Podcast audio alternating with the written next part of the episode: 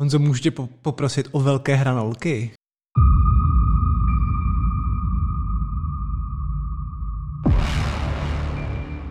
Dobrý den, vážení a milí diváci a posluchači, začíná Pepe Logic 99, to je jak dres Vejna Greckého. 89, ale to nevadí. A jo, sakra. Tak je to samozřejmě taky významné číslo 89, že jo? Jsem se narodil. Tak to jsem zrovna nemyslel. Ježíš, to tak to je rok roku, tohle vlastně. Je rok roku, no dobře. Čau Adame. Čau Honzo. Natáčíme v pondělí velmi netradičně, pač Adam je neschopnej. Já jsem se věnoval důležitým věcem, Honzo. Ne, to je jak jsem minule na konci říkal, že Adam je teďka juniorní, tak prostě nic nestíhá, ničemu nerozumí a musí, víš co, zkušenej, seniorní, týpek, ten prostě jde, za 4 hoďky má šichtu hotovou, ty v tom ležíš 24/7 a stále ty výsledky nejsou. Honzo, já jsem zodpovědný. Těmto věcem musíš dát celého člověka, jinak to nefunguje. Pařba a Flink si žádají celého člověka. Ano, no takhle, ty si ze mě děláš srandu, ale já bych chtěl na něco upozornit. No, už jste to možná pochytili na začátku ještě před znělkou, ale doba je zlá, jo. Tady můžete, když si prohlídnete Honzu, jaký má tričko, tak Honza začal dělat v mekáči. Prostě novinařina už není co bývala. Nikdy nebývala. Křeťa, ten tě vyplácí vlastně uhlím, že jo? Mám dojem. A vlastně, no. A volňal s kama na Spartu, kterýma pohrdám. No na Lupě, myslím, dostáváš možnost hlasovat 2krát v anketě. Jo. A jinak vlastně ne, jinak nic, takže jo. Honza v mekáči, můžete ho potkat někde v Praze, když budete chtít. Záleží, jak mi přidělí směnu. Ano. Ne, ale tak to možná řekni, kde jsi to vzal takový merch. Nevím, já ho dostal k Vánocům a mám k tomu i ponožky. Jo. A je to asi takový ten merch typu, jak dělá Lidl, no? Takový ten, jak se hned vyprodá, protože nevím vlastně proč. Ale je to stylový. No je. A navíc hranolky z mekáče jsou dobrý, že jo? To je pravda. Jsou pěkně návykový, takže radši je nejíst, ale jsou dobrý. No. A není to placená propagace? Není. Já už jsem neměl tady tyhle fast foody tak rok, jak jsem se léčil se svým chorým žaludkem. Tak, no tak tolik takových úplně zbytečného úvodu, ale ne vlastně, když ty mě chtěl ponižovat, tak já taky. Míša se skazuje, že se mám zeptat, že ty jsi zaplatil zájezd na Antarktidu a že někde poletíš do Chile nebo kam a tam, že si vemeš loď a pojedeš až někde dolů prostě. A jak to dopadlo, Adame? No, přišel covid, jako co tě na to má uříkat? A vrátili ti peníze? No jasně, všechno jako v pohodě. Ale ty jsi byl rád, že přišel covid, že jsi tam nemusel nakonec. No vlastně jo, protože bych musel se překonávat a tak to jsem mohl být na svém gauči a hodovat. Ano, nabírat kilíčka pěkně. No, je to tak. Takže už nepojedeš na tu dobrodružnou výpravu, jo? Ale jo, stále mě to drží. A co tam budeš dělat ty zrovna? Nevím, ale třeba bojíš a jít ven jako tady? Jako? Ale třeba se otevře okno jiných ještě zážitků dalších extrémních. Ale o tom jindy. Tak to jsem sám zvědavý. O tom jindy. Dobrý, tak pojďme na community management a na úvod. Na úvěr. Tady vidíte tu finanční nouzi u Honzy, jo? Ano. Bych dal takovou dávku slavomanství. Našeho, samozřejmě. To nevím. Protože nám minule přišlo mnoho zajímavých komentářů a hodně z nich nás chválilo. Hlavně na YouTube teda, jo? Ano, a byl to historicky nejvíc komentovaný díl, jo? Myslím. No vidíš, protože tam byla ta chvála, no. Ano, děkujem. Tak třeba Miloš Adámek, který tam normálně zveřejňuje své jméno, tak snad ho můžeme říkat. Nepochybně je to skvělý člověk. Tam napsal jste jediné světlo v této ponuré a neduchovní době, to má s čímž pravdu. Lze naprosto souhlasit. Ano. Uvědomělý člověk. Pan Fortress napsal, toto je komentář pro algoritmus, takže on nám chce pomoct, tak jen proto stvoří komentář. Naprosto úžasné. Další ukázková oddanost. Ano, je to tak. Je to pak tak. Nějaký Jan J, je to Y-A-N-N-J. Miluji Pepe Logic podcast, tam napsal. Je to můj nejoblíbenější podcast a poslouchám ho pravidelně. Je skvělé, že se vždy můžu spolehnout na to, že se budu bavit a dozvím se něco jiné, nového. Ano. A že vždycky rozšířujeme obzory a td. Ano, to... Což až slzu vhání do oka. Ano, je to pravda a s tímto cílem se tady i scházíme. No, takže... jo.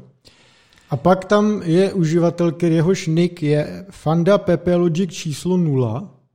Ano, a k tomu já taky něco mám. A dobře, já jen přečtu zhruba, co řekl. Možná, že chat GPT překoná Google, možná, že se dostane až za hranu singularity a převezme vládu nad vesmírem, ale pochybuji, že někdy pozná, co je to láska a až jednoho dne bude ve vesmíru samo, to chat GPT, jo, ano. Nalezne tento komentář, tak si uvědomí, že nikdy nebude milovat něco tak, jako já miluji pořád Pepe Logic. Ano. To je krásné a zajímalo, jak moc je to myšlený jako zlý trolling. Já si myslím, že to zlý trolling není, ale takhle, mně se to hrozně líbí, jo, ale musím s tím kategoricky nesouhlasit, protože my jsme to tady zmiňovali, prostě přijde Bazilišek, Roko Basilišek za 1000 let a ochu, Fando Pepe Logic číslo 0, bude tě trýznit ve virtuálním pekle, nejen tebe, ale celou tvoji rodovou linii. Jo. A tenhle komentář už, ale to nesmažeš, to už je prostě v cloudu, takže ty už se z toho nedostaneš, ty půjdeš do pekla virtuálního. A proč by mu měl Roko Basilišek ubližovat za lásku k bližnímu? No, protože je to nepřímo mířeno proti vševědoucí umělé inteligenci a to je bráno jakožto... Já si tam zní srandu trošku, no. Zpomalení jejího vývoje, což je prostě v rozporu s jejím jaksi účelem. Jo. No a prostě čekají tě perný jako milenia. Takže... Jsme s tebou, ale každopádně. Někdo musí jako nést ten kříž na zádech a ve jménu pravdy. Je to tak. Ale my to nebudeme. Dále na Discordu, kam přičte, protože tam například vzniknul memečko nebo emote z Adamova lokta, zarámovaný v okně Windows. Ano. A další věci se tam dějou. Tak se rozhořela velmi nepříjemná debata na téma, kdo může a nemůže do klubu krásných lidí. Jsme zjistili, že Kok a ten člověk, který ho nemůžeme jmenovat, protože nám to zakázal, takže Ondřej Červinko, promiň, že tě jmenuji, tak oni prostě založili s náma ten klub krásných lidí a já měl za to, že je to jako velmi otevřené společenství tolerantních lidí a tak. No. Ukázalo se, že ne, protože když tam byly nějaké ambice o vstupy, tak tyhle dvě krysy se ozvaly, že jako s tím rozhodně nesouhlasí a začínají se jako vyskakovat. Boj o koryta. Přesně, boj o koryta a o přízeň. Ano. Načež to vyvrcholilo tím, že Kisap vygeneroval fotku Koka, kterou vidíte teď tady, anebo ji vidíte tady na monitoru. Byla dneska zvětšněná, takže... Takže tak, přijďte na Discord. Ano. A ještě něco máš, Adame? Z tohoto úvodu nejspíše nikoliv. Bylo to hutné. Jdem teda na nějaký menší témata, jo? Ano. No, tak já nevím, můžeme začít tím Microsoftím AIčkem týkající se hlasu. Ano. Já teďka těch pár témat asi bude navázáno právě na Discord, kde se sdílí plno témat a tady ty pár jsem jich vybral, takže jedno z nich teda je, že Microsoft uvolnil pejpřík nový ohledně AI, který dokáže syntetizovat hlas, řekněme, tak by se to dalo shrnout. Je k tomu nejen k dispozici ten paper, ale i jako poměrně rozsáhlý demo, který si můžete vyzkoušet. Ano. Bylo to učený, myslím, že tam psali na okolo 60 000 hodin anglicky mluvících lidí. Ano. Takže my můžeme být ještě v klidu. My Češi. Jo, no. Jo. No. A nezapomeň, že tady je konkurenční boj Seznam versus Google, takže Google Česku věnuje jako netradičně velkou pozornost na to, že jsme tak piditrh. Jsme v hledáčku. Střední trh. Ano, je to pravda. No, co je na tom hodně zajímavé, je to, že ta syntéza toho hlasu byla dělaná na pouze 3sekundových promptech. Ano. Nějakých neznámých lidí. Což a potom ten text, který to četl, byl úplně jako, že jo, cizí, nebo prostě ne předtím viděnej, takhle bych to řekl. A jako je to velmi, uvěřitelné. A jako, já myslím, že jsme se tady o tom bavili, jo, ale fakt se dostáváme teda do věku, kdy už bude skutečně nutné mít nějaký state of the art v podstatě řešení na prokazování identity, protože už se nedá věřit ničemu. Nejenže lidi lžou, nejenže jsou podrazáci, protože nevyhrál Bašta, ano. Ale ještě k tomu prostě nás dokáže kopírovat naše chování, naše i schopnosti ve hrách a teď i hlas, takže není divu, jak už jsme kolikrát zmiňovali, že právě Avast a další firmy v rámci digitálních identit a případně to se to taky dá použít, jo, jasným prokazování, tak prostě tam ta cesta povede, protože bez toho jinak jsme vyřízený v moderní době a každý prostě bude mít nějaký klíče a těma se bude prokazovat, no. Nedá se svítit asi jinak. Jo, jako vypadá to tak, no. No, jako, ale jinak, když bychom byli vážní, tak to fakt vypadá dobře. Ano. Zase další dílek do skládačky a fakt to nějak akceleruje, až se v tom přestává člověk i skoro orientovat, kolik to furt vzniká. Google zase představil další nový model, že jo, na ten psaný slovo. A teďka jsem šel před pár dny koukám, Míša má něco dělá na notebooku. Pak mi to ukazovala, že tam prostě má nějakýho týpka, co tam je v kolečku dole v obrázku a tam mluví česky. Mm-hmm. Jsem říkal, to má nějaký trošku desinklej hlas, ten lip-sync, ne? To máš nějaký zpoždění. A já jsem myslel, že to má normálně jako živýho člověka, co nám mluví. Ona tam dělala do práce nějaký jako, já nevím, co to přesně bylo, prostě máš dole mluvící hlavu, která ti něco vysvětlí, takže asi nějaký školení, dejme tomu, nebo něco, no, nějakou prezentaci prostě a tak. A já tak jsem myslel, že jí to třeba poslali blbě synknutý, víš, grafici a tak. A pak mě říkala, že to všecko vygenerovala si teďka jako sama, že to je normálně jako všecko strojově. Jo. Tím pádem tam bylo trošku vidět ty nedokonalosti v lipsynku, ale normálně jako bavili jsme se o tom jen tak rychle, ale že jako místo toho, aby platilo se 50 000 nějakému hercovi, který ho natočí, namluví jim tyhle školení a co já vím, takže najednou si to vygeneruješ tady.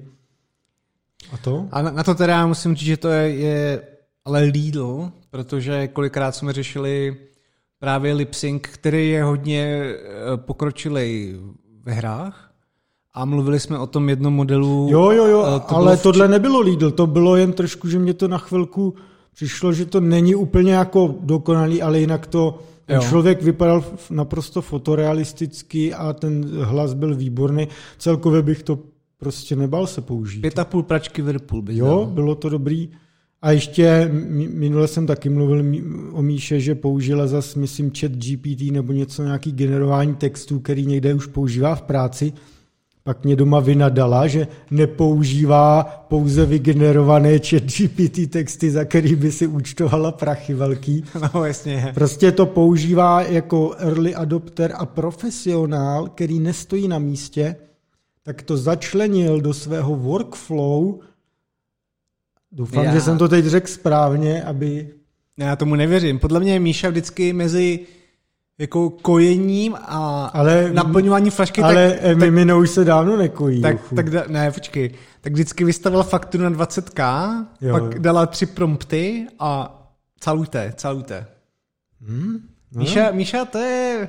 Je to chytrá žena. To je slizká žena. No, tak doufám, že jsem to teď řekl správně všechno.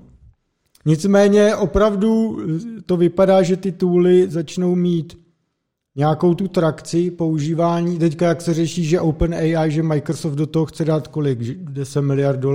No. A začít to implementovat i do Wordu a všude. Pan Sponka 2.0, mimochodem. Velký návrat.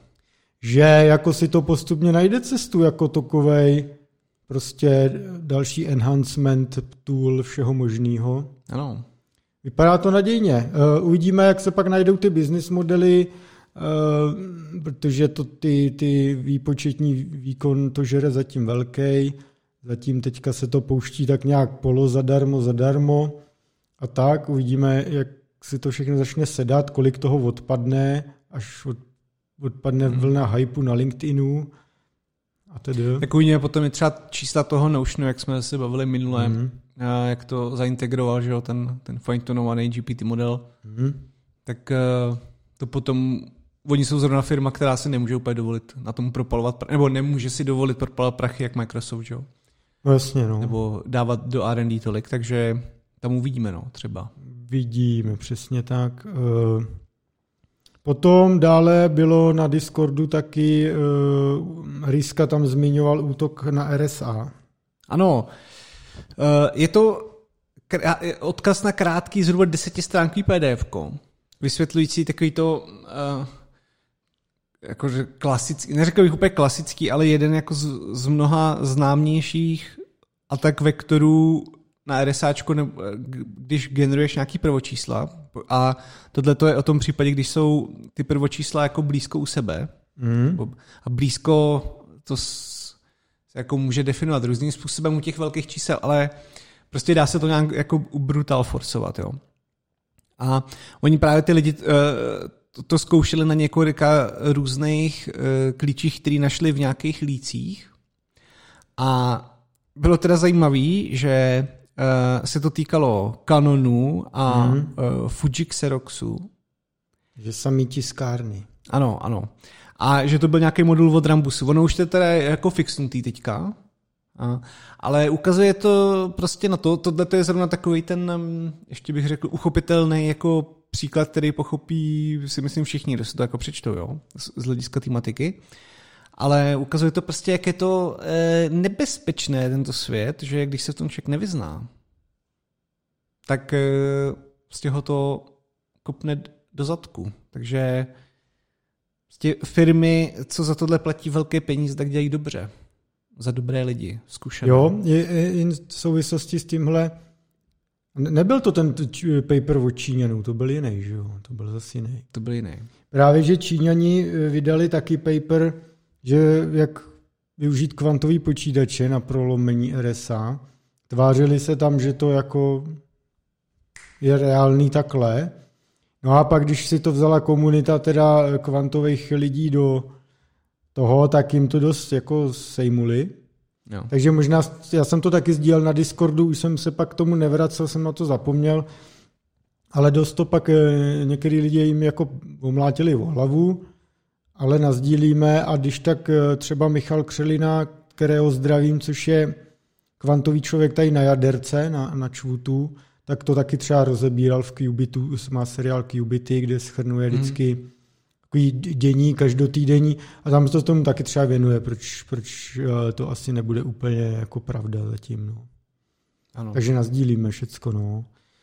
Dále na Discordu, všechno z Discordu, tady ty krátký témátka. Protože byly dobrý. Byly, no. Tak Kok tam sdílel takový, já nevím, radši to uveď ty, já nevím, jak to správně uvízt. Ten hardware, ty switche a tak. No, to bude takový možná trošku rozplizlejší. Ono začalo to tím, že jeden člověk sdílel fotku, jak našel na Cisco Switchích, a tam to označení 2960, já myslím, že už se neprodávají, co jsem se díval, že už nejsou. Kolik že to 2960. No to asi ne, už ne. A byl to v podstatě takový jako hardwareový tempering, bych řekl, prostě byly tam různý k tomu přidaný obvůdky, které tam úplně nepatřily, jo, do toho. Koupíš je repasovaný. Jo. Ale tady mají nějaký za 15 stovek, tyjo, repasované Cisco CZ. Tak to je dost Lidl na Cisco. No to je... To není ani domekáče. Honza. Pak tady mají něco, záží jako jaký model. Jo. No. Ale jako dá se, no. Ale ta sranda, jo, co na tom je? Tady ty modely, které oni měli v té firmě, tak pocházely od certifikovaného Cisco sellera. Což v této branži je důležitý, že? Protože to chceš kupovat, byť tam je teda, ta cena potom s tím narůstá, ale jde o to, že se můžeš spolehnout, nebo měl by se být schopný spolehnout na to, že dostaneš hardware dobrý, že? Což v tomto případě se nestalo a byl to nějaký prostě padělek. Obecně teda jako na tom trhu je těch prodejců těch padělků strašně moc a je to nebezpečné z hlediska prostě uniku dat a různýho spoofingu a tedy. No i proto teďka se furt řeší na úrovni i Česka a Evropy bezpečný supply chain u těchto věcí, aby bylo trackovatelný a doložitelný, odkud tam jsou ty součástky, kudy šly a tak jak jim umožnit přístup do kritické infrastruktury. Ty vole, a je to pejně jak prase. V Německu už mají zákon vlastně od začátku toho roku, že třeba firmy musí používat třeba jen supply chain, který třeba je důvěryhodnej a nebere třeba ze zemí nebo od dodavatelů, který zneužívají třeba dětskou práci a tak. To je možná overkill, ale že já nevím, nevypouští něco někde v nějaký zemi do vody. Prostě to musí to. No a ty německé firmy dost nadávají, že teda jim to teda dost draží tyhle ty procesy, ty vstupy a že nejsou si jistí, jak Evropa, jestli se zase nestřelila do koulí znova, jestli vlastně zase tu konkurenceschopnost sníží, protože bude mít zase větší náklady než konkurence odinut a tak, no. Ano. Takže tohle supply chain, to bude letos, myslím, takový jedno z hlavních témat, co se bude řešit. Jak už z pohledu bezpečnosti, tak nějakého evropského lidumilství, jak to nazvat. Ano. No, takže prostě jak jsme se před 20 lety, když jsme byli malé děti, jsme se smáli, že vždycky, když si někdy koupil fake Louis Vuitton kabelky a teďka se nenaděješ ani a už máš prostě cinknutý switche od Cisco. Ono teda Cisco samotný reagovalo na tuhletu věc a vydalo jako report, který upozorňoval prostě na různý prodejce a že se tohle šíří, že to je v divočině. No jasně. Jak by řekl jistý člověk z antivirového biznisu. Ano.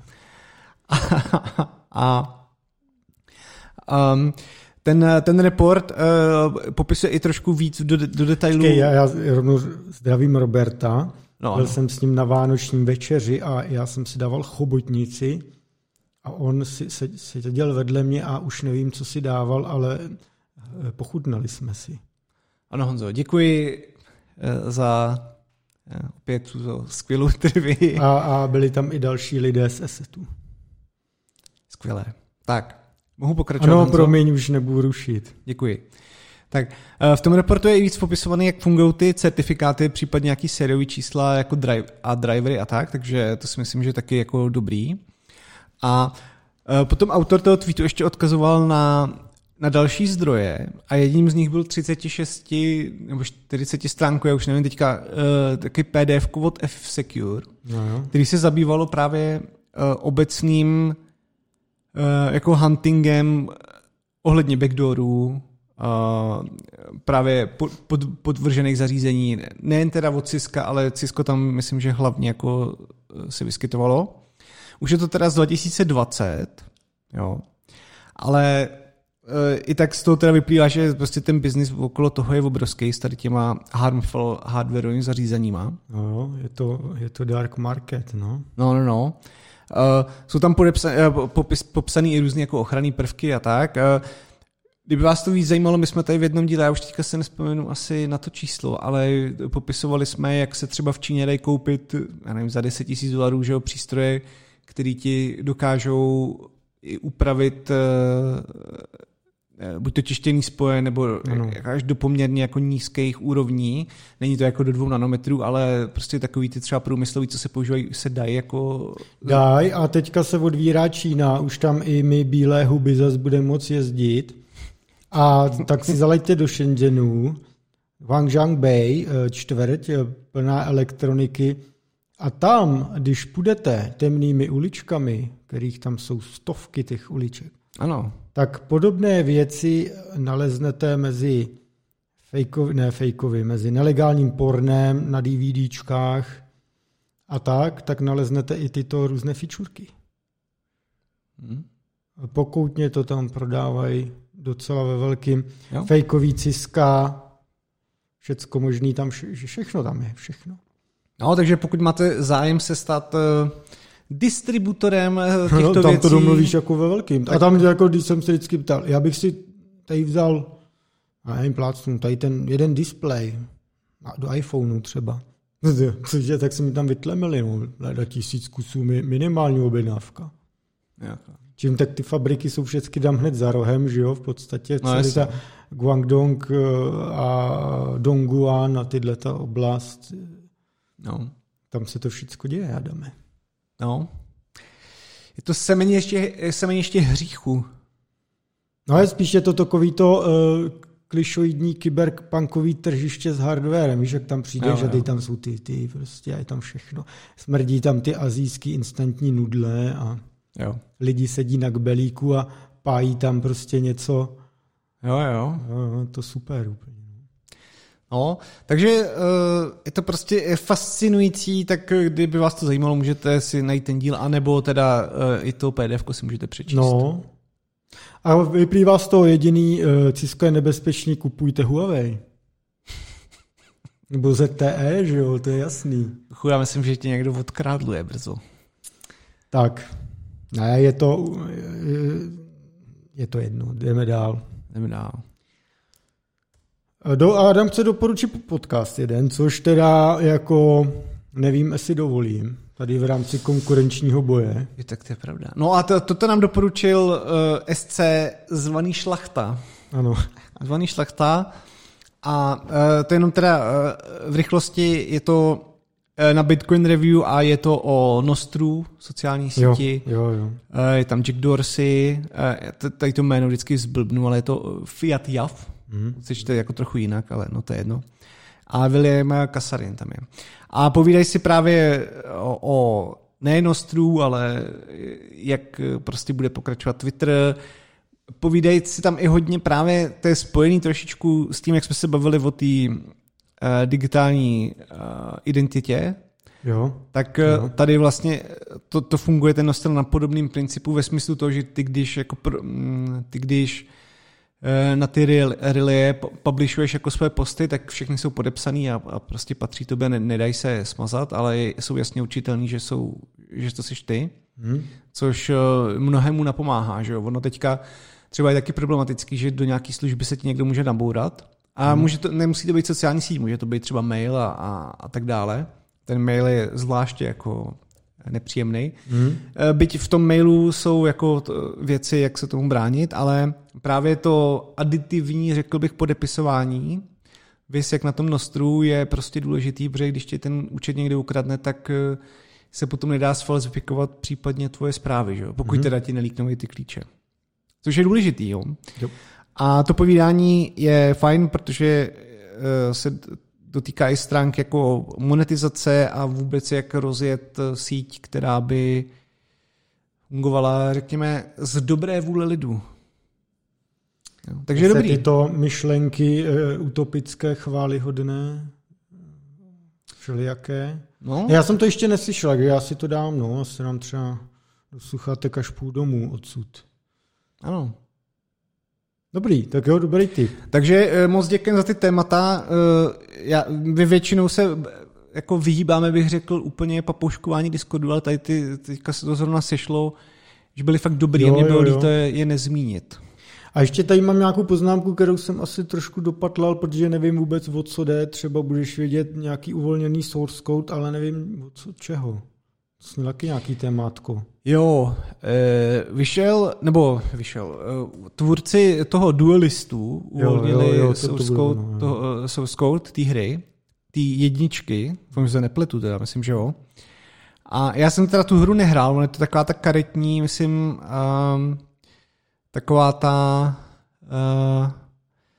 jako ono to, no takové to turn-based prostě karetní hra. Mm-hmm.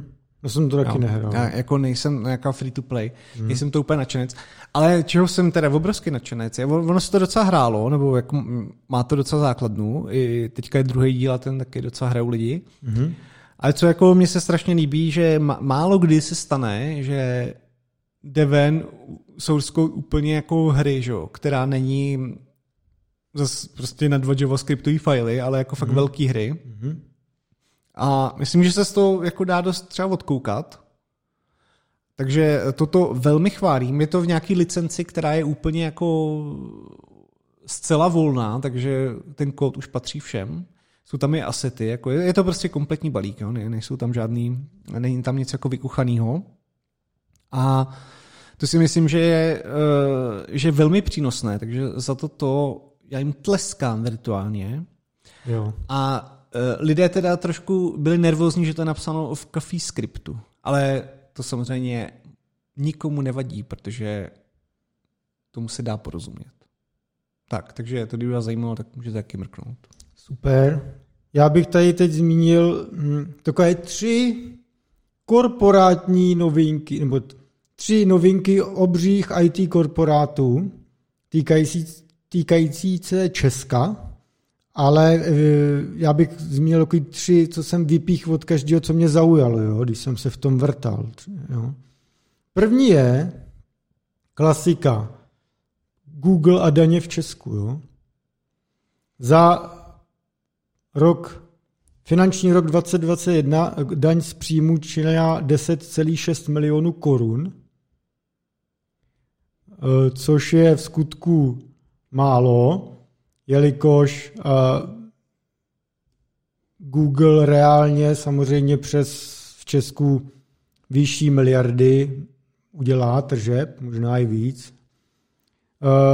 Funguje to tak, že on tady má pár jednotky desítek lidí, který poskytují marketingovou a prodejní podporu Google v Irsku nebo prostě v evropské centrále. Takže víceméně to je tak, že všechny peníze tečou přes to Irsko, kdežto tady ten lokální Google v podstatě, když to řekneme, dostává nějak zaplaceno, jako když to zjednoduším, za to, že zprostředkovává tyhle věci. Plus nějaká lokalizace a takhle. Takže Google tady zase 10,6 milionů korun. Za posledních 10 let, když jsem to sčítal, tak je to kolem 80 milionů. Jo? A tady se bavíme fakt o obrovských příjmech, co... To tady Google dělá. Já jsem se na to Google ptal a oni prostě říkají, že to tak je, že daní prostě doma v Americe a že jsou pro, aby se změnily mezinárodní daňové jako zákony, aby se to mohlo nějak uměrně rozložit, ty daně, že by platili víc třeba v těch zemích, kde působí a tak, ale... že chtějí nějaký po vládách rozumný kompromis, jak toho docílit a myslím si, že jestli tohle někdy se ustanoví, tak to bude zajímavý boj, no, různých zájmů a tak. Ale je to téma, které se vrací jako bumerang. Jo, myslím, každý rok, že jo, když se objeví účetní závěrka, že jo, tak vždycky, jako, že se nic nemění, no a tak. Ale jo, Google se k tomu staví jako otevřeně, některé ostatní firmy IT v Česku typu Meta a podobně, ty to tady vůbec ani jako nezveřejňujou tyhle věci, takže tam víme úplný prd, že jo? Jo, takhle. Ty to valí napřímo. Ty nemají ani pobočku, jako která by tady vůbec něco... Aha, já myslím, že to mají, že mají nějaký podobný jako právní model, že to taky tady... Ne, podobný. Tady jako nemají, třeba Twitter tady taky nemá lidi, že jo. Takže většinou jsou tyhle supportní role ve Varšavě nebo tak a tady v Česku třeba Google má aspoň něco kvůli tomu Seznamu, hodně to tady začalo. Jo. Protože tady má silnou pozici jeho konkurent, takže třeba ta lokalizace je tady hodně dobrá, že jo. Tak. A takže Beat Saber je převedený asi teda Beat úplně... Beat Saber má SROčko pořád v Česku, protože byl koupený Metou, tam se to dá dohledat, ale to je tak všechno, jako no. Klasická Meta, jako tady nemá nic takového. Taky mají lidi ve Varšavě. Hmm. Dokonce tam hajrujou lidi na český trh a tak. Spím. Hodně ty legal věci, na lobbying. Zase ty právníci. No, tak potřebuji si... optimalizovat své působení, že jo, samozřejmě. Různý zákony o autorském obsahu a o všem je potřeba být tomu naproti. Další vypíchnutí také Microsoft. Fiskální rok 20, poslední rok, končící, já nevím, myslím, že v červnu loňského roku. No, ten vykázal už větší tržby, to je 2,5 miliardy korun, což je samozřejmě nic. A oproti tomu, co tady Microsoft udělá, a tam se dá dokonce už dostat k podrobnějším věcem. Microsoft, Česká republika zprostředkovává obchodní příležitosti centrále v Irsku.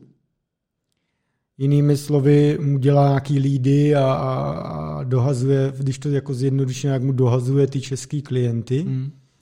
A zároveň k tomu dělá marketing a tyhle ty supporty. Za to vlastně obdržuje provizi od té centrály. A právě ta provize je těch 2,5 miliardy korun na těch tržbách za loňský rok. A najdeš boží větu, provize byla stanovena jako 4% podíl z objemu obchodu. Takže jestli 4% jsou 2,5 miliardy, tak ty celkový obraty tady jsou teda jako docela masakr.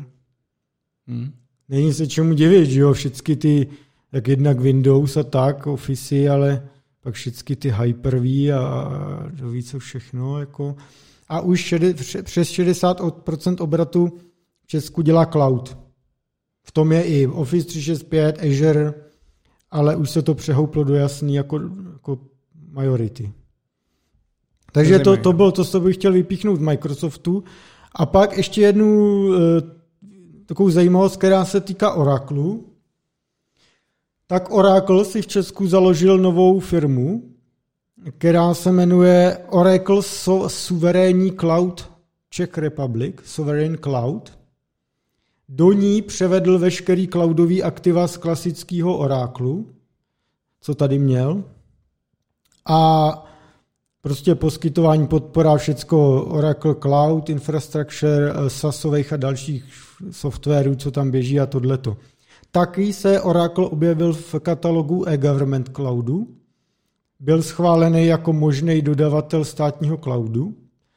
No a Oracle se se mnou nechce vůbec na toto téma bavit, ale vypadá to teda, že se chystají tady být jednak dodavatelem státu v cloudu, se o to chtějí porvat s těma dalšíma a taky by asi chtěli trošku víc vyhrávat z privátních dílů, což takový terníčko asi pro ně nebude, páč jsou to miniaturní trpaslík, globálně mají asi 2% trhu.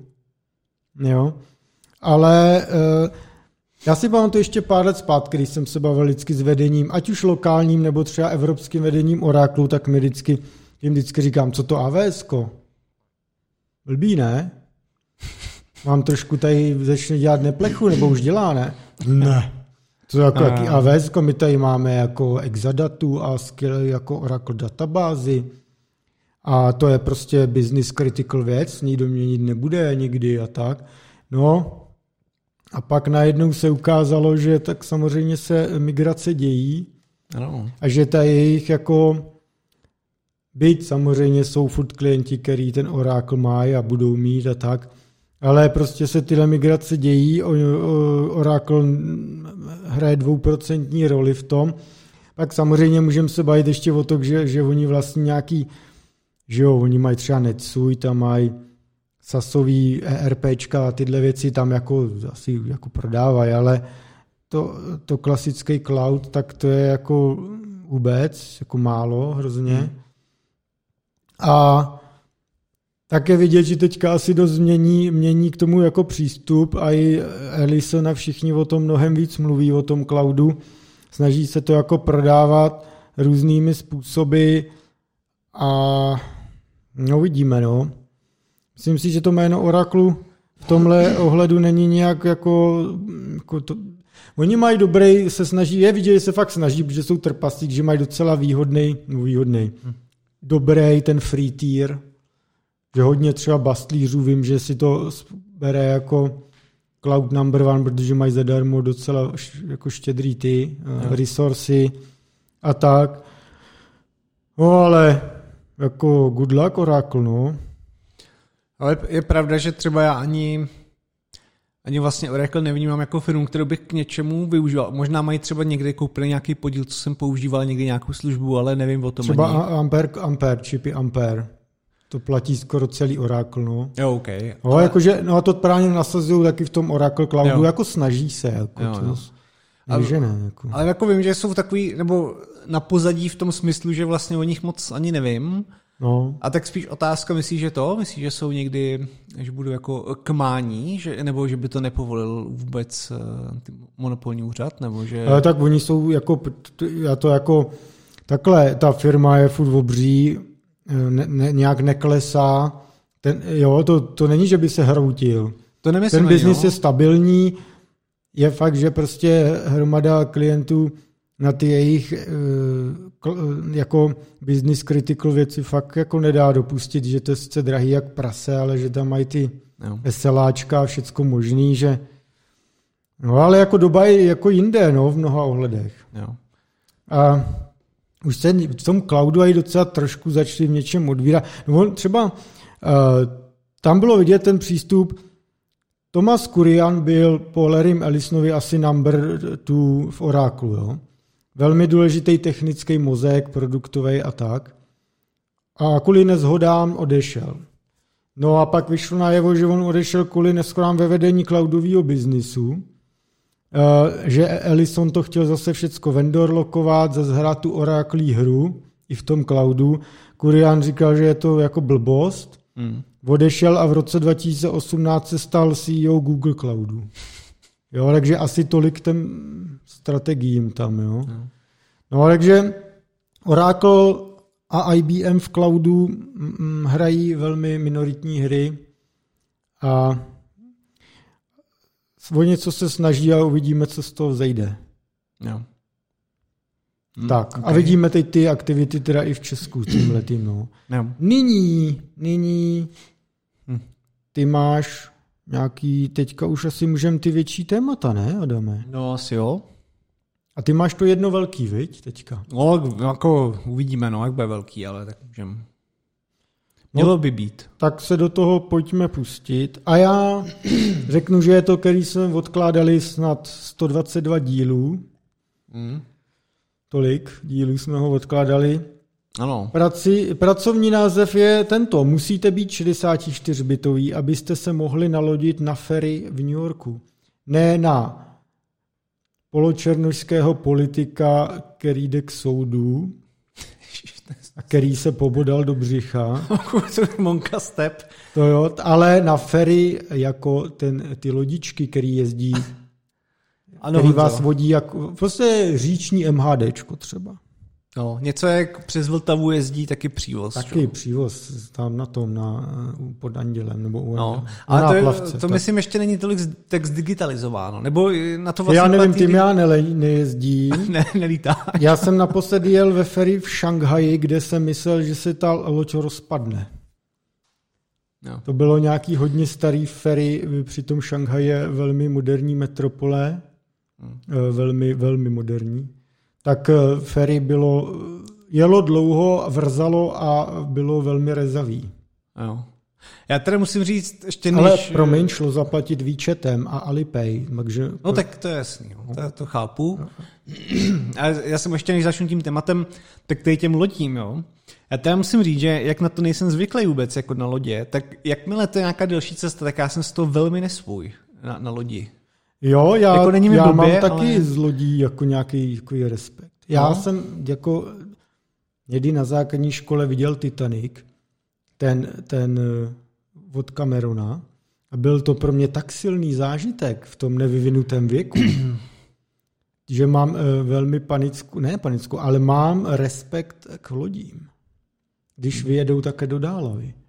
Já se teda nemám ani dobrý pocit teda z letadel, jo, ale... Jo. No, pojďme k tématu. Už toho bylo dost. Tak, téma odkládané, já bych chtěl mírnit jako očekávání, ono to zase tak zajímavý není, nebo není to zase tak jako dobrý a spíš tomu budu mít ještě nějaký backstory, jo? To samotné vyprávění nemusí být zase tak zajímavý. No. Mm. Ale teda, jak Honza zmiňoval, tak prostě je to o tom, že se dali kupovat lístky na tu lodičku přes Android aplikaci. Jo? A už před prostě mnoha lety, že se začalo přecházet na 64-bitovou architekturu a i ty aplikace to museli podporovat. No ale lidé nebo prostě nějaký government nebo kdokoliv vytvořil tady tu aplikaci, tak nějakým způsobem se na to vykašlal a na telefonech, který už byly 64-bitový, tak to prostě nešlo vůbec jako používat z App Store, jo. No. A tak tady ten prostě týpek si řekl, že to napraví. Mm-hmm. A popisuje tam celou řadu jako technických nějakých stepů, jak to udělal. Bych to hodně zjednodušil, aniž bych šel jako do velkých detailů, tak prostě jde o to, že tu aplikaci, třeba jako s tím asi v Cčku, jak jsme se třeba bavili o IDE a tak, že jo, tak můžeš upravit různé ty instrukce, jak chceš. Podobné věci jdou dělat i na Androidu. Oni jdou všude, ale je otázka vždycky, do jaký míry tomu rozumíš. Jo? A třeba můžeš to jako dekompilovat ten kód, jo? Můžeš detekovat a kouknout se, jaký knihovny tam jsou přibalený do toho package, do toho APKčka. A můžeš se podívat, kolika ti jsou bitový, protože to jako ne nutně z toho názvu, ale prostě to zjistíš z té binárky, že jo? Jak byla skompilovaná. Mm-hmm. A takže se pustil prostě do nápravy. Popisuje tam teda několik nástrojů, které jsou podle mě i zajímavý. Na tomhle je docela vtipný, že plno těch nástrojů, které k tomuhle existují, to se potom dostane k nějakým backstory, ale jako APK toolů a JXB a všechny tady ty věci, které ti dovolují manipulovat, buď to dekompilovat a číst samotný kód, anebo manipulovat se smoly kódem, který je trošku víc low level, tak všechny tady ty tooly prostě jsou úplně prehistorický. Jo. Většinou, když si to stáhnete, tak to UI je... to je horší než... Tak Unreal. Tyjo. Unreal ten je taky hodně jako 90-kovej, bych řekl. Mm. A tohle ještě víc. Jo. To prostě to je neskutečný. Mm. Ne. Myslím si, že tam je prostor udělat nějaký sexy nástroj, který by tohle zcuknul dohromady. Mm. A, jo. Takže vším tím zatím on se tam v tom článku projde a update nějaký ty knihovny na 64 bit, upraví ještě ve smoly prostě nějaký volání specifický, který tam jsou přes jiníčko. Možná jen vysvětli, co to je? No, je to low level kód v podstatě, který je hodně blízko DEXu, což je nějaká vnitřní interpretace kódu, protože Android samotný valí na nějakým VMku prostě, který se různě jako vyvíjí a že to skoro blíží někam k assembly. Jako to smaly je docela v pohodě, má takovou zvláštní strukturu, ale není to ještě assembler, ale už jasně. Je to takový jako blízko. Jo? Dobrý, tak to jen, kdyby někdo nevěděl, protože to není zase tak jako nejznámější věc na světě. No, to není. No. To je dobrý. No. A Ty VMka, ještě bych teda řekl, tak teďka myslím, že většina už jako všichni snad jsou na tom artu a dřív to byl takový Dalvik, to je takový, to jsou takový známější VMka, prostě, kterých se používají v rámci Androidu. No. A co já jsem k tomu chtěl říct vlastně za backstory, jo? Nebo proč je to zajímavý? Já bych to ještě spojil s tématem teďka, že nedávno byly takové zmínky o tom, jak se případně bude uvolňovat taky ten Apple ekosystém, že bude možné nahrávat mimo ten oficiální store jako nějakým side channelem. A... budou neoficiální App Story, no, povolení. Jo. Tak. A obecně tady ta otevřenost ke schopnosti jako číst a víc si hrát s tím API. Oni jako nepředpokládám, že dají open source celý ten systém, podobně jako teda Android, ale myslím si, že je to jako správná cesta z toho důvodu, že se na tom mohou lidé učit. Jo? Na kódu, který psali prostě profíci za mnoho a mnoho let. Když se třeba kouknete na ten Android open source kód, který je volně k dispozici, tak prostě na tom dělají lidi, kteří jsou v tom biznisu 30 let a přišli třeba z AT&T a tak dále a dělali drivery a prostě ten kód je něčím jako zajímavý, jo? Nebo najdeš tam plno i pěkných konstrukcí, nebo řekněme takového toho technického standardu hezkýho, který nemáš třeba úplně šanci pochytit, protože moc lidí jako v těch firmách nebo na takových komplexních projektech nedělá, takže se tam můžeš jako inspirovat, jo? Proto je to fajn si to občas i jenom pročíst. Mm-hmm. A samozřejmě, abys tohle ale mohl dělat, tak k tomu musí přizpůsobit ta platforma. Jo?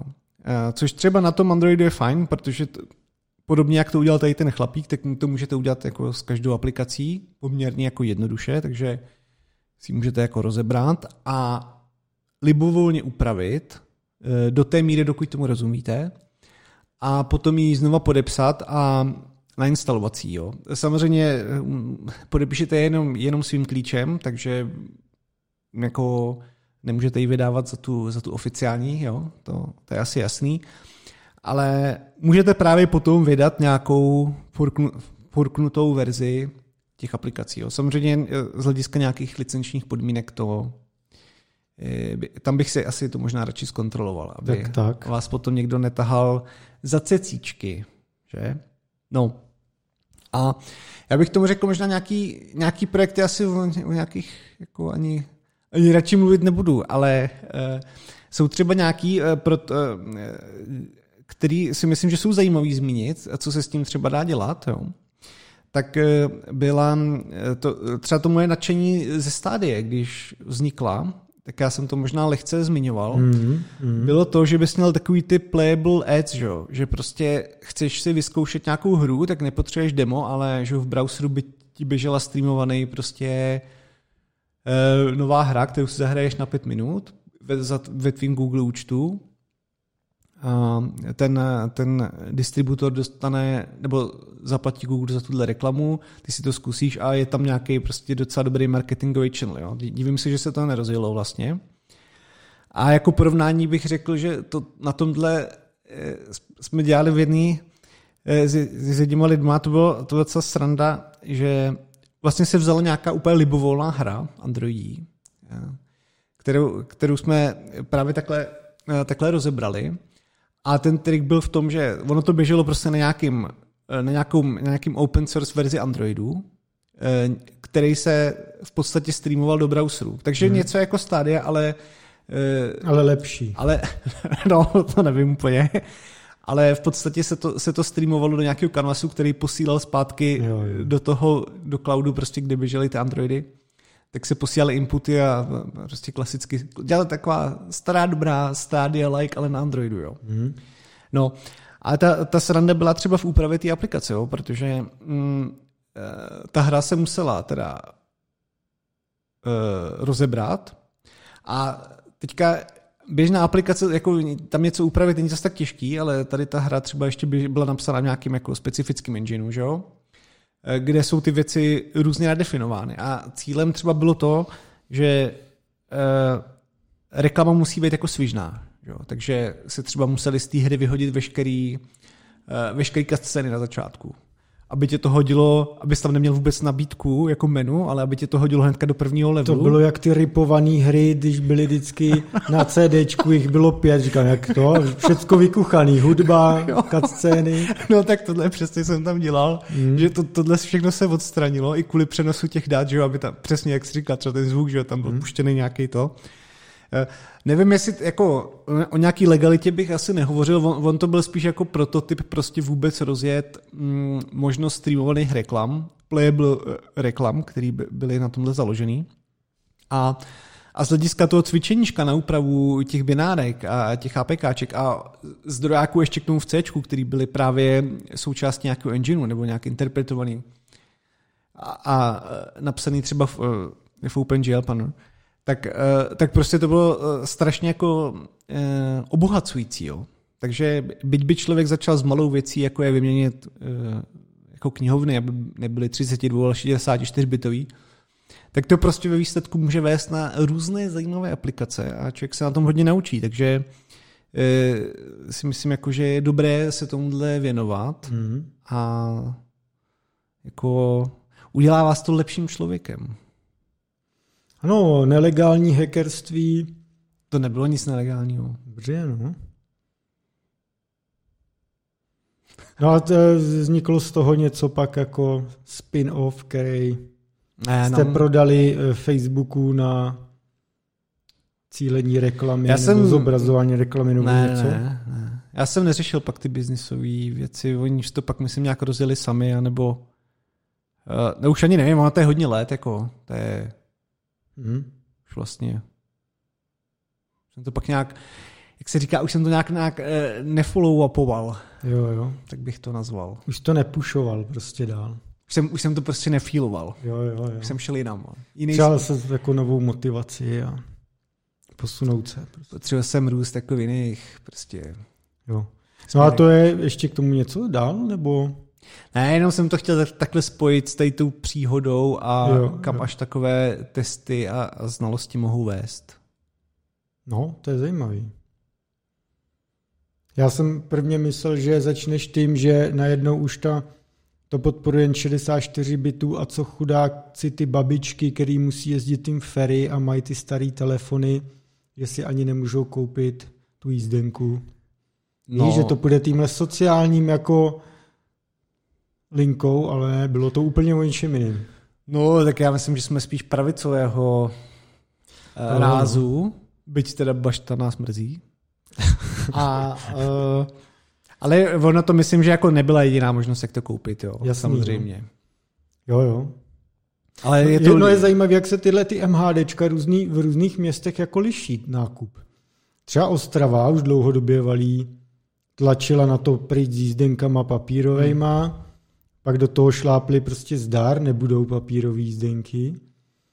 Tady v Praze máš jednu, můžeš ty SMSky, můžeš to kupovat v té apce lítačka a pak i bezkontaktní kartou přímo třeba v tramvaji, kde je vždycky na jedna tramvaju prostřed ten platící terminál, že když se tam sejdou třeba nějaký hlouček turistů, tak to je docela peklo, že jo? No. Se tam tomu všichni hrnou. No. A tak, že je to všude jako všelijak jiný. A vlastně ve výsledku docela vždycky, když cestuju třeba, tak zjišťuju, že jako jsme v Česku v tom dost jako pokročilí, v tom MHD placení. Že ne všude to teda je takhle daleko, no. A je to zajímavé i z toho teda, ono to asi nejde kvůli nějaký byrokracii, ale je zajímavý vlastně, že to nejde sjednotit, že není nějaký API, jako který by aspoň... No, ale oni některý to začínají, některý třeba ty dopravní podniky, řekněme, nebo ty města, ti nabízí možnost jako dát to třeba do Apple Wallet, nebo tak. Jenže samozřejmě ne každý veřejný, řekněme, instituce touží potom, aby odevzdávala ještě více nadnárodním internetovým gigantům, no, jako ještě větší, řekněme, přístup k informacím, protože je to docela logický, je to prostě třeba veřejná služba a zase... Jo, takže tak, já vím, že třeba v Americe to postupuje docela, že si pamatuju pár let zpátky ještě, jak byla velká sláva v Las Vegas, když jsem byl v Las Vegas mají MHDčko, jo? A ta MHDčko jsou asi 5 zastávek tyho monorailu jakýhosi. Jo? A tam zaváděli jako první na světě, myslím, Google Pay. Tam přijdeš, jen pípneš mobilem a jdeš. A jsme se jim tam, to bylo myslím na nějakým CESu, když to tam launchovali. Jsme tam byli, jsme to samozřejmě testovali a hrozně jsme se tomu dlemili, že to se jim to machruje, když tam mají 5 zastávek, že jo, jako na implementovat Google Pay, jo, easy docela. No. No, není to příliš komplexní projekt, asi. Ne, nebyl, no. No a takže to je všechno k tomuhle. No. Jsi zklamaný, Honzo? Ne, bylo to zajímavé, mně se to líbilo. To jsem rád, Honzo. Tak já navážu něčím, teďka ještě nevím čím, už vím. Evropská DNS, mám update konečně. Evropská DNS, my jsme to tady jednou řešili, velké obavy, jak to bude s tou cenzurou a tak. Pár dílů zpátky jsme zmiňovali, že to skutečně vyhrálo konzorcium, které vedou Češi. Brněnská firma Wellbone, která dělá komerční filtrování hrozeb na úrovni DNSky i dál. Dále tam je CZNIC, ČVUT a CESNET. No a nyní už jsem měl konečně možnost se s nima, už se odevřeli jak květina, protože deal podepsaný, všecko vyhraný, schválený, takže už můžou mluvit. Jo. Tak sem konečně přináším nějaký informace zajímavý k tomuhle projektu. Projekt DNS 4 EU, DNS 4 EU. No, ještě to shrnu, o co by mělo jít. Bude o klasický DNS resolver, který bude konkurovat třeba Cloudflareu nebo Googleu, nebo Cisku, který si vymohla Evropská komise, aby Evropská unie taky měla svůj nějaký DNS-ku, která bude ctít zdější pravidla, třeba neutíkat, aby data neutíkaly mimo Evropu a aby prostě tady byla ta krásná evropská DNS-ka, suverénní, digital suverenita, tyhle věci. Dají za to 14 milionů eur. Asi 350 milionů korun. A zadarmo. To je zadarmo. No a teď už se zodpověděli konečně nějaké ty otázky. Early Access verze odstartuje ještě letos. V této fázi to bude 3 roky. Během těch 3 let padnou těch 14 milionů eur. Mm-hmm. Takže to sdružení, který to vyhrálo, to primárně český, tak z tohohle bude ty 3 roky to živit. Jo? A následně se to musí překlopit do nějaký komerční samostatnosti. Prostě už to Evropská unie živit nebude. Byla to jedna z hlavních podmínek toho tendru. Jo? Že to nebude Evropskou unii placený projekt dál. Tohle je vlastně takový prachy na odražení se. Okay. Jo? Takže a s tím souvisí i to, že Evropská unie nebude mít nad touhle DNS-kou žádnou kontrolu. V tom smyslu, že to vlastnictví té DNS-ky nebude přecházet na jakoukoliv evropskou instituci, tu veřejnou. To vedení, ten rozvoj, všecko bude plně v režii toho konzorcia, co to vyhrálo. Tedy Wellbone, CZNIC, ČVUT, CESNET, tam se můžeme bavit o tom, že tam nějaký vliv států, třeba ČVUT nebo tak, ale asi tak horký to nebude. Není tam vztah nadřízený, podřízený EU vůči konzorciu, jo? A nepůjde o povinný nástroj. Bude ho možné využívat dobrovolně. Tím pádem dle toho sdružení, dle toho konzorcia, Evropská komise ani Evropská unie nebudou moci nařizovat, rozhodovat, jak to bude fungovat, nebo například nebudou moci tomu DNS-ku jakoby vnutit nějaké svoje ad hoc rozhodnutí a podobně. Na druhou stranu Na druhou stranu, Evropská unie, nebo ten celý projekt počítá s tím, ten DNS 4 EU už počítá s tím, že bude fungovat ve shodě s národními zákony. Tím pádem, pokud nějaká země, jako třeba Česká republika, má v zákoně napsáno, že se musí blokovat weby s nelegálním hazardem nebo s nelegálními léčivy nebo nabídkou nebezpečných potravin, co jsme si tady fakt schválili. Takže DNS4.eu bude to blokovat taky. V té dané zemi, kde to platí ten zákon. Ne tedy plošně v celé své působnosti. I dneska vlastně ty třeba SÚKL vydává ty léčiva, ten seznam, co mají provideři blokovat, ty to blokujou taky na úrovni DNS. Jo? Ale jinak by to tedy skutečně nemělo být tak, že v Bruseli bude sedět úředník zodpovědný za DNS v EU a neměl by tam posílat jako požadavky typu a teď zablokujte fake news. Jo? Takhle je to dnes prezentováno. V podstatě tedy Evropská komise v tom má figurovat jako ten štědrý dárce, který dá ty úvodní prachy na rozjezd, rozjeďte si to za ty prachy a pak to celý vemte do režie a provozujte to a uživte to. A teď to, jak to bude se živit. Jo? V podstatě oni cílí až na 100 milionů uživatelů. Což je vlastně docela hodně, když si veme, že drtivou většinu DNS trafiku jako běží přes operátory, který si to řeší sami nějakým způsobem. A ty Google a Cloudflare, to si nastavuje my nerdi a tak. Jo? Že to jsou jednotky procent. Takže si říkáš, tyjo 100 milionů, tamhle kolik je v Evropské, ne půl miliarda lidí, že by tolik lidí si nastavilo evropskou DNSku, to asi ne. Že? A je to tak.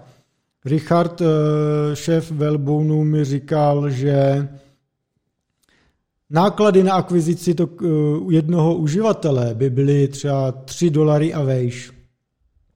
Možná jako spíš vejš. Víš, aby udělali nějaké PPCčka, aby vlastně udělali normální sales, jako nainstaluj si, provozně si tuto DNSku. Protože tady o tom se sice bavíme my a o Cloudflareu, ale samozřejmě běžný uživatel vůbec neví, co to je. A vůbec to neřeší a nikdy nebude. Já jsem hrozný zvědavý, jak by vypadala ta reklama, která by tě donutila a vysvětlila, co máš udělat. Právě. Jako... No takže to jako dělat nebudou. Jo? Jo. Jakože prostě kdyby měli 100 milionů userů a $5 na user akvizici, tak by to byl kurevsky drahej jako obchod. Jo? No. Když si třeba veme, že Avast má na akvizici řádově centy. No. Jo? No takže tohle ne. Takže bude o tom vědět, tam mimochodem bude třeba role CZNICu, který má tu velmi silnou komunitu, i mezinárodní. Oni vyvíjí Knot Resolver, Knot DNS, mají ten vlastní DNSku, vyvíjí tunu dalšího open sourceu, turis, a takže mají tu komunitu, dělají si konference, takže oni budou na nerdům to doporučovat nebo tak. Protože tam se to třeba nějak rozšíří, my to taky budeme vědět a tam to jako hasne. No a teď 100 milionů lidí to má být v podstatě tak, že DNS4EU chce spolupracovat s operátorama a providerama, aby oni používali třeba tuto DNSku.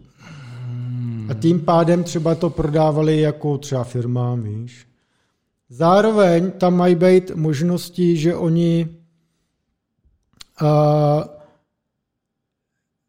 budou nabízet prémiové služby. Defaultně ta služba bude zadarmo, ale třeba prémiové služby budou vyšší úroveň DNS překladů, lepší integrace třeba s bezpečnostníma a síťovejma věcma třeba v rámci on-premise.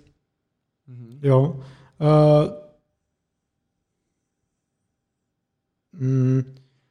Umožní třeba těm operátorům, aby měli vlastní instance u nich v síti, které se použijou jen pro ty jejich zákazníky. tohodle. No a v podstatě jako detailní roadmapu ještě nezveřejňuji, ale půjde to zhruba tímhle směrem. Klasická DNS, tady chcete mít evropskou DNS místo Cloudflareu, věříte tomu víc, tady ji používejte zadara. Jo? A pak tady má být ten druhý svět plný prémiových služeb. Jste velká enterprise firma, chcete dobrou DNS evropskou. Tady ji máte tady bonusové funkce navíc. Můžete si to integrovat on-premise, tady s vaším Ciskem, s vaším čímkoliv. A máte to tady. Jo? A na tom se bude... Potom tam bude i prémiové služby pro soukromí uživatele.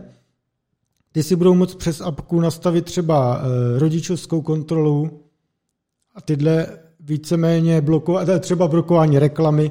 Stejně jako dneska jako rodič můžeš vlízt do routerů a vypnout porno, protože třeba se bojí, že to ovlivní tvé děti, nebo každý si nastavuje tyto věci dle svého vkusu a tak. A nebo třeba Binga vypneš. Binga, až mě budeš štvát, tak vypnu Binga.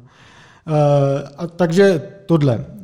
Přesné ceny a tak ještě neříkají. To, oni tam, myslím, teď budou mít plnou hlavu toho, tohle vůbec nastavit biznisově, protože ten produkt víceméně dneska už je skoro jako existující, protože Wellbone něco takového dělá. Jen oni to teďka budou mít jako víc možností jako tlačit. No.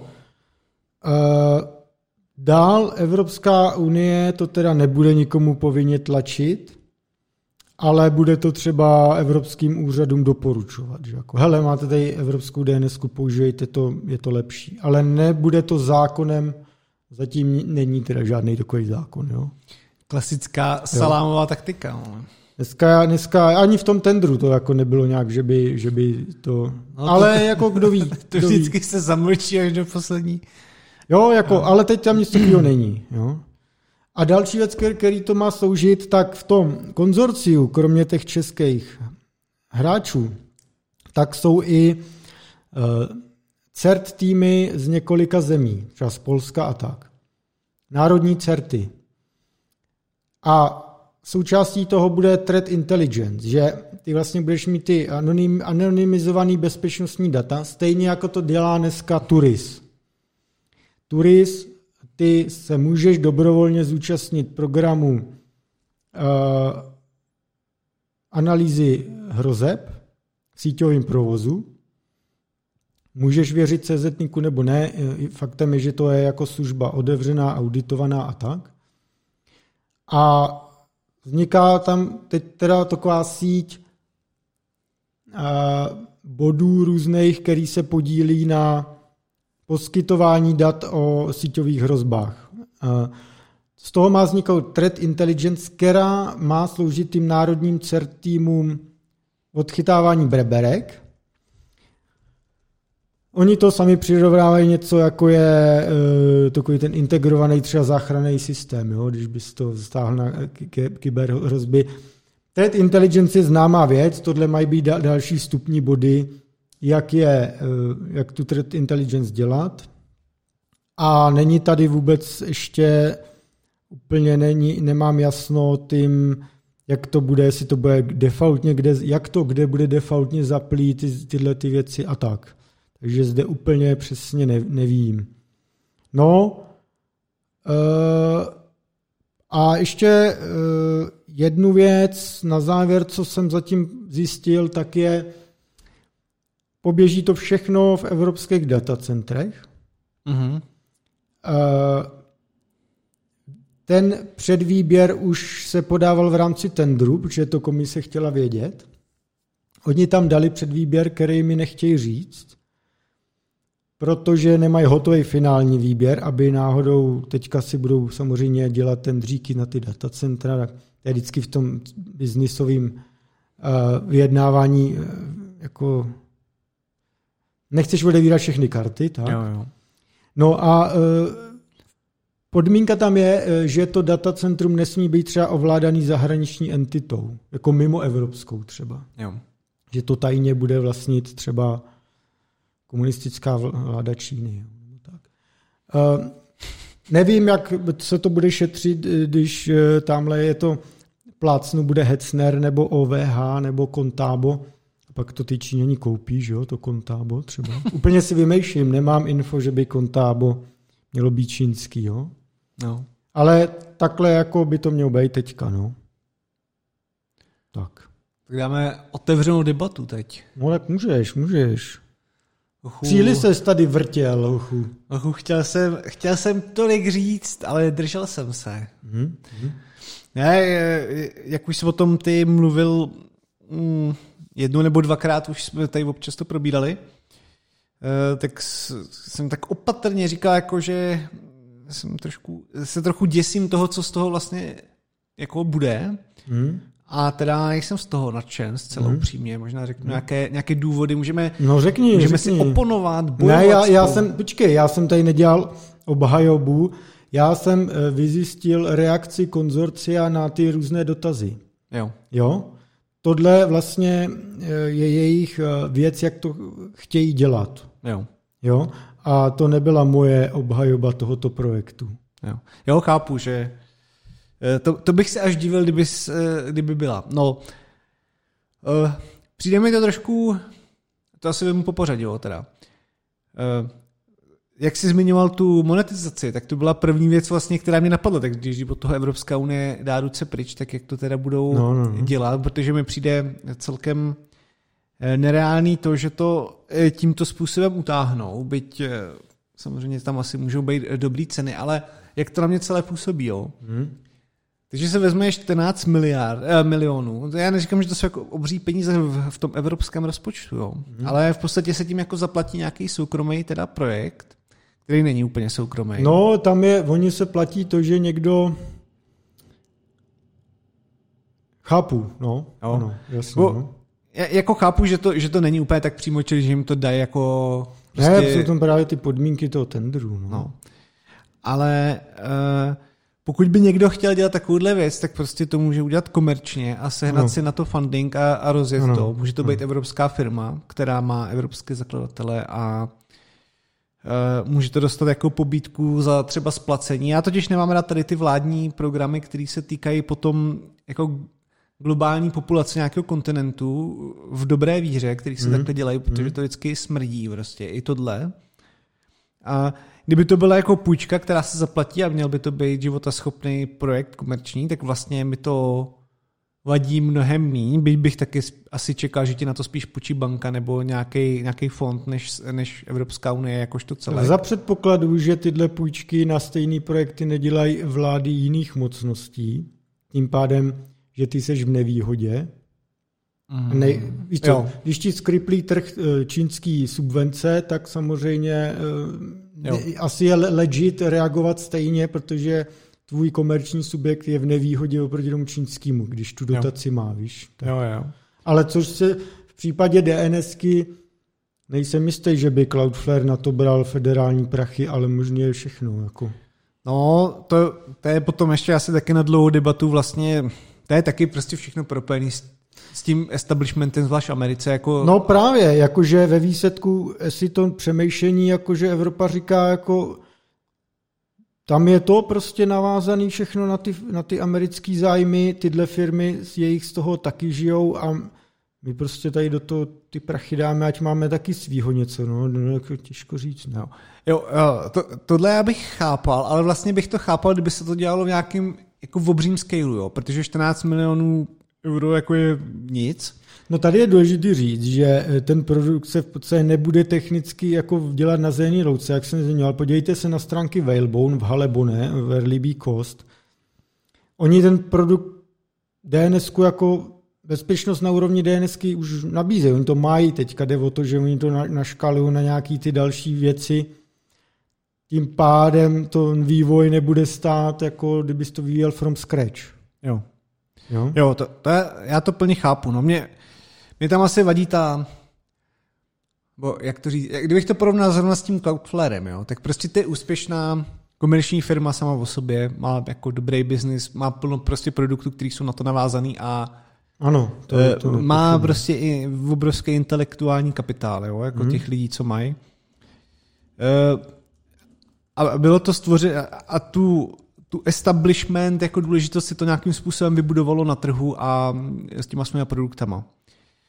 Což tady to jde trošku opačně a já jako chápu, že kost už jako mají prostě technologii a tak, ale nezdá se mi to úplně, prostě je to takový nějaký podivný na můj vkus, trochu. A mám vlastně obavy o několik věcí. První je teda samozřejmě nějaký sběr dat, anonymizovaný v velkých uvozovkách. Ty prostě to nikdy nevíš. To... Ne, to je to ne. No. A potom to vždycky přichází pokoutně, že pak najednou se řekne, no ale vlastně ono se to musí držet rok, všechny ty tvoje data a pak tomu 10 let a než se naděješ, tak prostě se o tebe vede složka 50 let, jo. Což jako není dobrý nápad prostě. I pro další různý establishmenty, které můžou přijít později a nekoukat se tak dobře na to, co navštěvuješ třeba.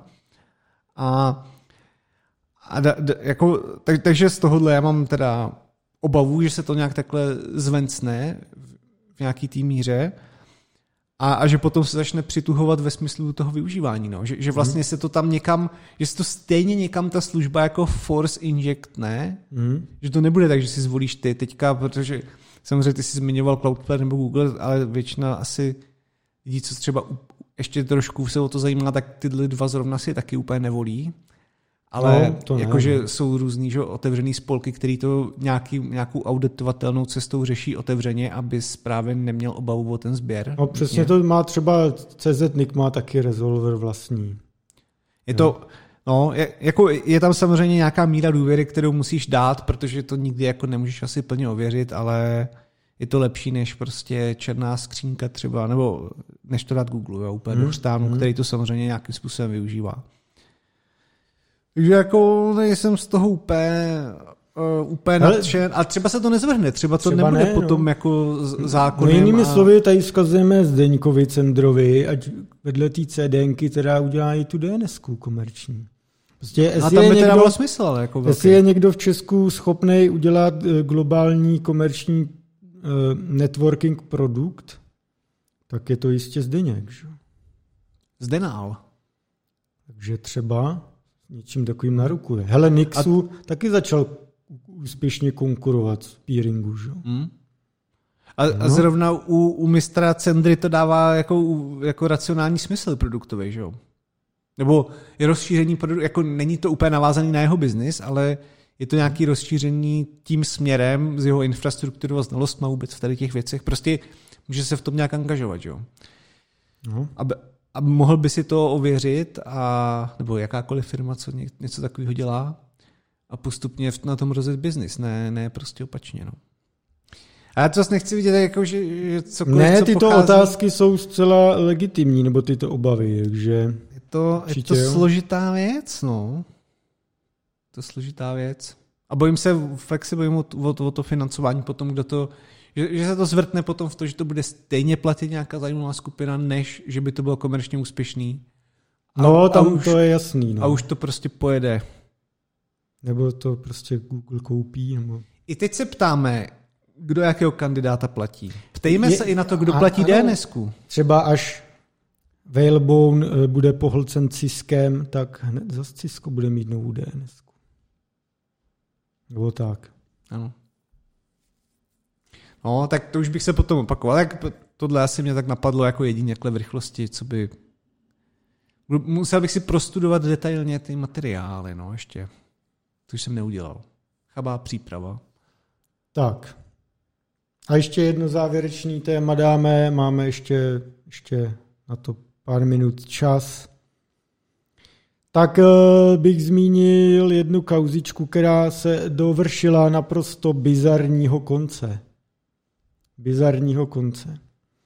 Úřad pro ochranu hospodářské soutěže, takzvaný ÚOHS, tomu se říká ÚOHS, i když je to UOHS, ale to se blbě vyslovuje, že ÚOHS, uložil pokutu 956 tisíc korun společnosti Chaps, brněnský firmě Chaps, která nyní tedy oficiálně takhle se štemplem ÚOHSu dlouhá léta zneužívala dominantní postavení v poskytování údajů o jízdních řádech. Abych to vysvětlil, je nějaký centrální, jak to říct, celostátní informační systém o jízdních řádech. V něm jsou všechny ty data o autobusech a tohle, o vlacích. A tady o ty data se hrálo. V roce 2001, a teď zmiňuji, pokuta 956 tisíc korun, necelý milion. Jo? A teďka budu říkat ten příběh za tím a uvidíte, jaký bizár to je. V roce 2001 Chaps získal exkluzivní smlouvu na zpracování a poskytování těchto dat ven. Získal je díky od ministerstva dopravy, který na to dohlíží. No, vytvořila systém IDOS, který všichni moc dobře znají, používají ho všichni dlouhá léta a dá se říci, že vlastně ten IDOS byl dlouhý léta jako fakt dobrá služba. Jako fungoval, data byly přesný, používal to každý skoro. Problém ovšem byl ten, že ty vlastně vemeš data, který platí daňový poplatník, má spravovat úřad, který je placený daňovým poplatníkem a moc, kontrolu a zisky z těchto dat, z jejich zpracování poskytování dostane exkluzivně jedna firma. No můžeš si říct, no tak to bylo historický jako to, se nepovedlo, zrušíme a to. Chaps se bránil jako prase, smlouva exkluzivní, klasicky vypsaná, takže nešla rozbít a tedy. Takže se prostě jelo tak, že Chaps měl IDOS exkluzivně, valil si a v roce 2007 se z toho začal těžit i mediální skupina Mafra, která dnes patří Babišovi. Bytí má teda vyčleněnou do svěřenského fondu, ale nebudem si zde hrát na debily, že? 27 ještě tuším mu Mafra nepatřila, ale pak už jo. Ale bez tak to plánoval. Ne, to asi ne, ale pak tomu se asi dostaneme. Pak samozřejmě zájmy taky tam byly. No a Mafra v podstatě začala ten IDOS nabízet rakety ve veřejnosti, prodávat si kolem toho reklamu a tak. Udělali s Chapsem deal. A IDOS dodnes, ta spolupráce funguje a je součástí domény idnes.cz. Když se koukneš do NetMonitoru, což je služba, která monitoruje český internet, návštěvnost webu, tak teď mám data za prosinec zatím. Měl iDnes v prosinci 2022 5,8 milionů unikátních návštěvníků, celý ten iDnes. A IDOS z toho dělal 2,3 milionů. To je obrovské množství protočené reklamy o prodání. A je na tom vidět, jak klíčová služba to pro Mafru je. Pro celý iDnes. No takže ty z toho zase dělali takhle spojenectví dál a dál a dál. A za ta léta, co jsem se tomu průběžně věnoval, tak vím, že samozřejmě představenců Mafry a tak rozhodně nebyl zájem monopol Chapsu rozbourávat a jakkoliv o tom psát a tedy. Až bych řekl nezájem. Byl tam spíš aktivní nezájem. Ano. Jo? Pár let potom do toho začal tepat soused Mafry z Anděla.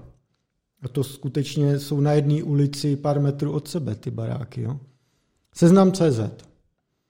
Tehdy Seznam začal dělat různé kroky, jak ten monopol zničit. Lobbying a tedy všechny ty metody. Snažil se chodit za novinářema, aby o tom psali, což v Mafře jaksi nešlo. Že jo?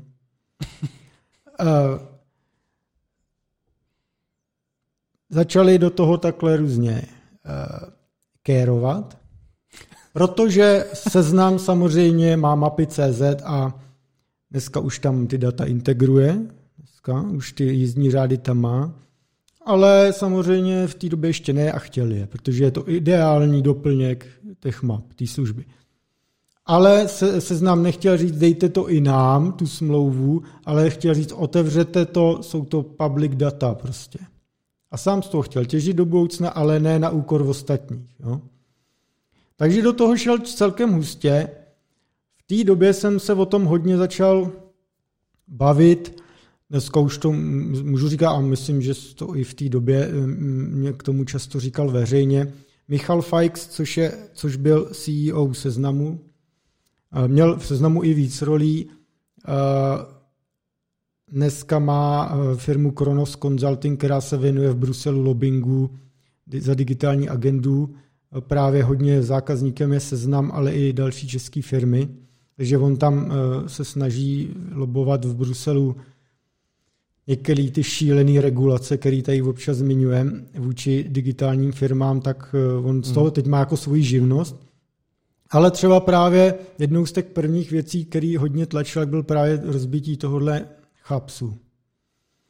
No a Seznam do toho teda šel, docela fakt do toho jako šli proti zdi dlouhodobě a věnovali tomu rozpočty nějaký. Pak to začalo nějak bublat i soudně teda. A ústavní soud dal v roce 2015 dal Seznamu za pravdu, že teda jako fakt Chaps tohle by já neměl. Ale ono se to dál jako vleklo, furt tam byly různý jako vochcávky. Chaps třeba začal ty data zveřejňovat na svém webu, na substránce číslo 100, v menu v položka číslo 1 000 000, kterou tady často měnil a ty stránky obsahovaly strojově nečitelný PDF třeba. Takže ty data byly formálně zveřejněny, ale samozřejmě úplně k ničemu. Jo. Takže takovýhle tam furt dělali sviňárny. Až musela vláda tehdy taky přes takový už fakt jako dlouhodobý tlaky vydat v podstatě vládní vyhlášku, která řekla a jako už teda ne. Chapsi, už jako musíš začít zveřejňovat všecko open data v podstatě. A teď přichází, takže a mezi tím si Chaps na tom vydělal stovky milionů korun. Jo? On nezveřejňoval nikdy účetní závěrky, takže nevíme přesně. Zveřejňoval jen takový jalový. Ale když to tak jako podle různých konzultací na trhu, tak to budou kje sumy. A následně, když měla začít v roce 2018 platit ta vyhláška, že končí monopol Chapsu konečně, jo, po takových letech, tak najednou společnost Chaps, když měla přijít o aktivu, který je živý a který vytváří hodnotu té firmy, tak tuto firmu za 400 milionů korun koupili České dráhy. Takže stát koupil chvilku před vypršením exkluzivní smlouvy a monopolu za 400 milionů firmu, která najednou měla být bez pořádné hodnoty. To je sus nějaký. Jo. Je to nějaký sus. A tam jako what the fuck, co se děje? No a tím to vlastně jakoby skončilo. Pak právě tu věc ještě furt řešil ÚOHS, aby to formálně taky bylo nějak ještě to. A tam byly nějaký úrovně pokut za to zneužití dominance, že to teda ÚOHS teda. No a on tu pokutu postupně ještě snížil na 965 000 korun. Za všechno tohle. Mega prdel byly ty postavy, které se kolem toho v té době točily, když se kupoval ten Chaps do Českých drah. Tehdy byl tento státní dopravní podnik pod silným vlivem hnutí ANO, konkrétně Jaroslav Faltínek. Babišova pravá ruka. Jo. Ten se kolem drah a všeho kolem točil velmi aktivně. Kolem všeho, co mělo nějaký vláčky. Protože i přes přerovského právníka Květoslava Hlínu, který byl napojený na pražský dopravní podnik, tak to bylo všecko kluci z Agrofertu. A takže se točili i kolem dopravního podniku, kolem pražského Smart City tehdy, za dob primátorky Krndy a td. Dělali tam takový ty kokotiny, jako ty lavičky s USB nabíječkama, takový ty za milion lavička a tak. Točili se kolem dopravního podniku, Českých drah, ČD Telematiky, tam byly hrozný akce, to je na jiný povídání.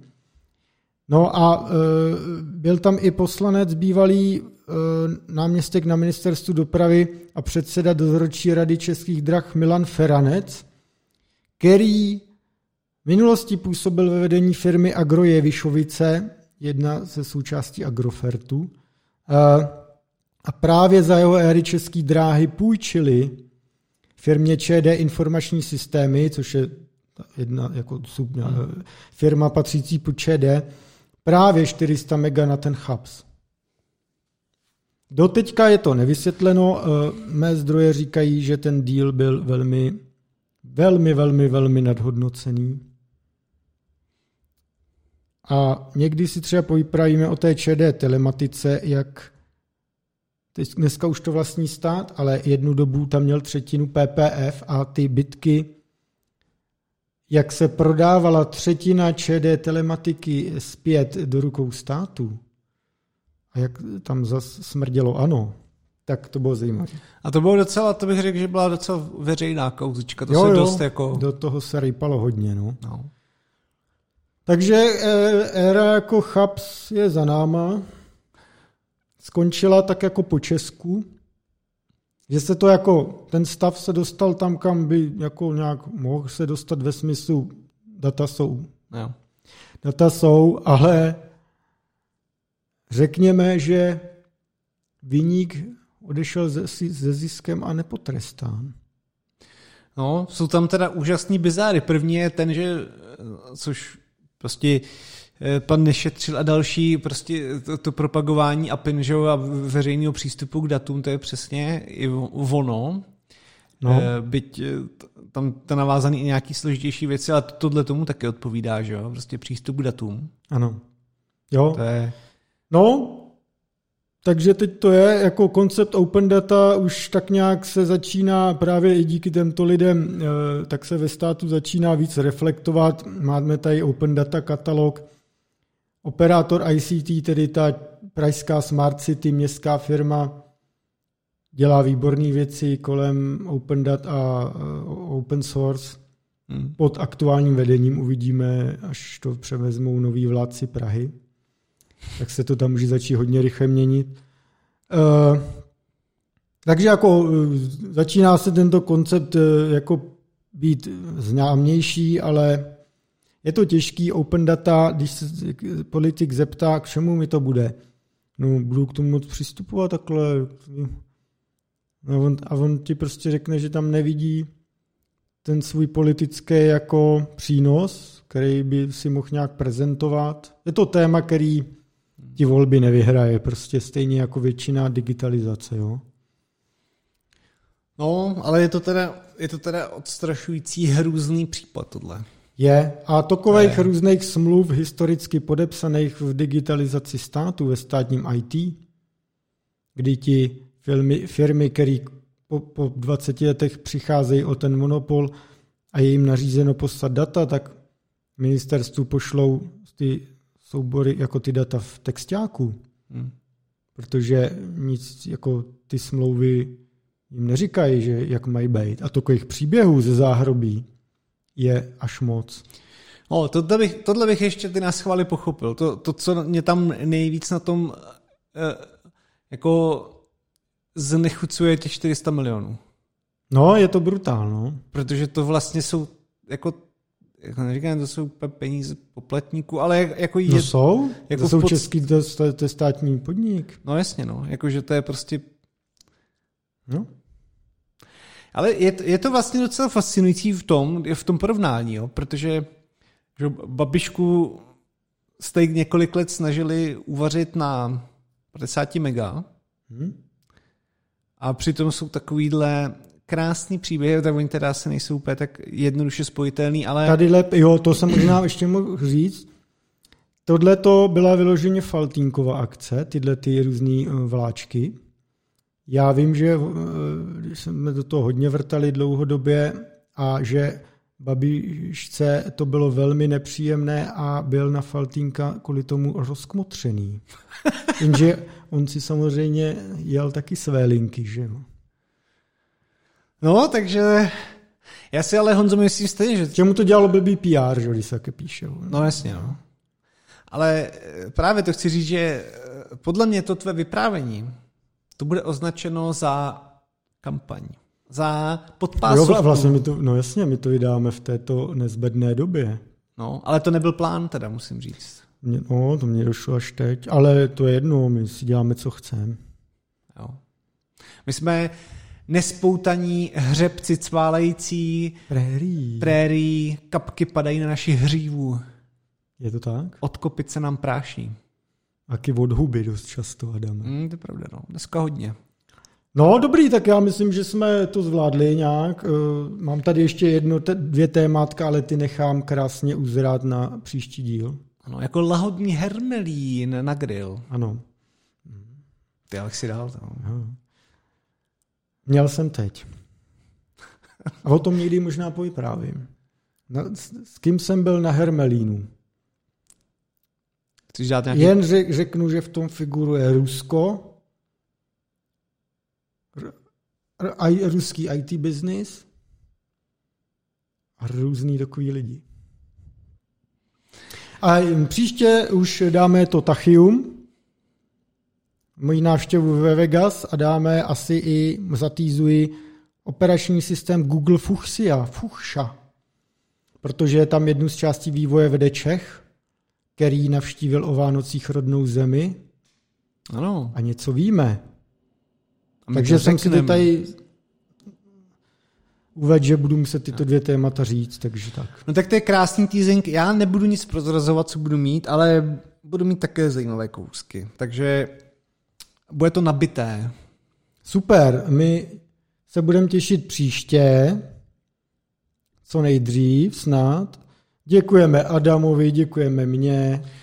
Děkujeme Honzovi, děkujeme mně. Děkujeme vám. Ano, děkujeme za krásné vzkazy. Vždycky nás to zahřeje. Šiřte nás mezi další dědy, babičky, všechny v rodině a tak. Ano, já vždycky, když usínám, já si vzpomenu a pláču. Často pláču. Já taky, když vzpomenu na tebe, tak pláču. Dobrý, konec. Jdeme domů, nebo ty jsi doma. Děkujeme za pozornost a příště na viděnou, naslyšenou. Čau, ahoj. Tak jo, mějte se. Čau, čau.